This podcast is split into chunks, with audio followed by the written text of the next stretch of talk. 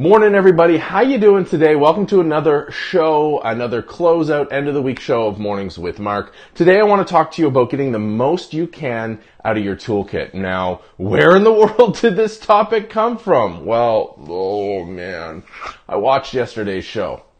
Now, those of you on the podcast, count your blessings that you did not have to see the visual disaster that was yesterday's episode. It was a train wreck. In fact, the footage looked like it was filmed during a train wreck. Now, part of that was that I was on the go, still not an excuse. I was on the go, but I was trying out some kit that I thought I understood how to use. Obviously, did not. Now, there's two things I was using that were relatively new to my mobile workflow. I was using a new um, smartphone uh, stabilizer gimbal, a really cool one from Movi, um, and a new app to stream uh, directly out RTMPS instead of uh, directly onto Twitter um, or to a platform natively. Now, a couple things happened there.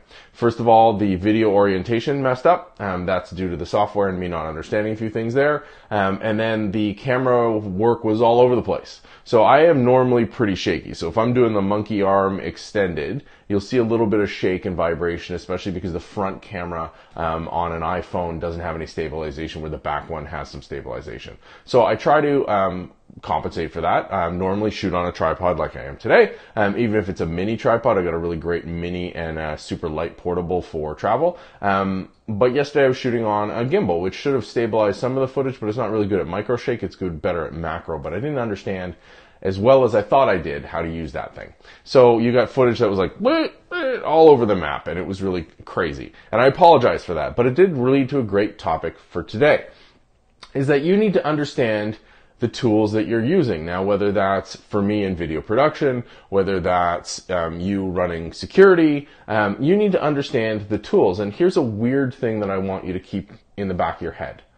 It's far better to know a less capable tool inside and out than it is just to be using a couple little features in a far more capable tool that you really truly don't understand.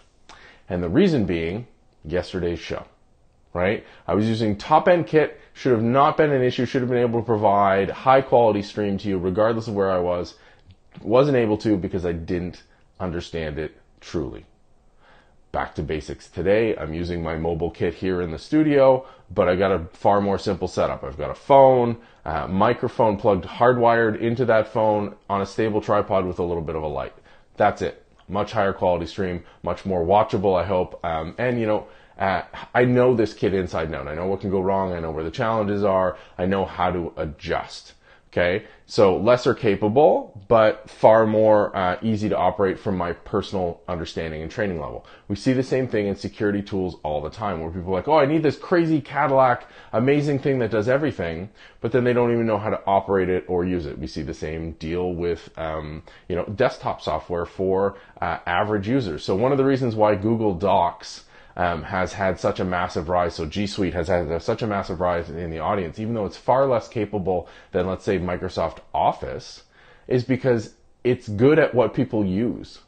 So most people don't even crack the surface of Excel. Excel is an insanely capable spreadsheet tool, data analytics tool. Most people don't use any of it right? They use some columns, they use some rows, some basic sums, some average, some means, maybe some more advanced functions, but that's about the end of it. All that stuff is in the G Suite. Um, but G Suite makes it easier to use because it bubbles it up quicker, um, lets you collaborate. It focuses on what's far more use, uh, useful to most cases, um, in that people can understand it and know the edges and the boundaries of that tool far better than they can if something is massive and capable of Excel, even though both will accomplish your goal that's something we see again and again with security. People will get like, uh, you know, they'll go for a certain type of tool, um, and they won't necessarily understand all the capabilities of it. They'll use it for a far um, sub, a small subset of those capabilities, which isn't bad. Don't get me wrong, but then they'll never take advantage fully of that capabilities of that tool, which opens them up to some challenges and risk, right? Because if you don't fully understand a tool you're using,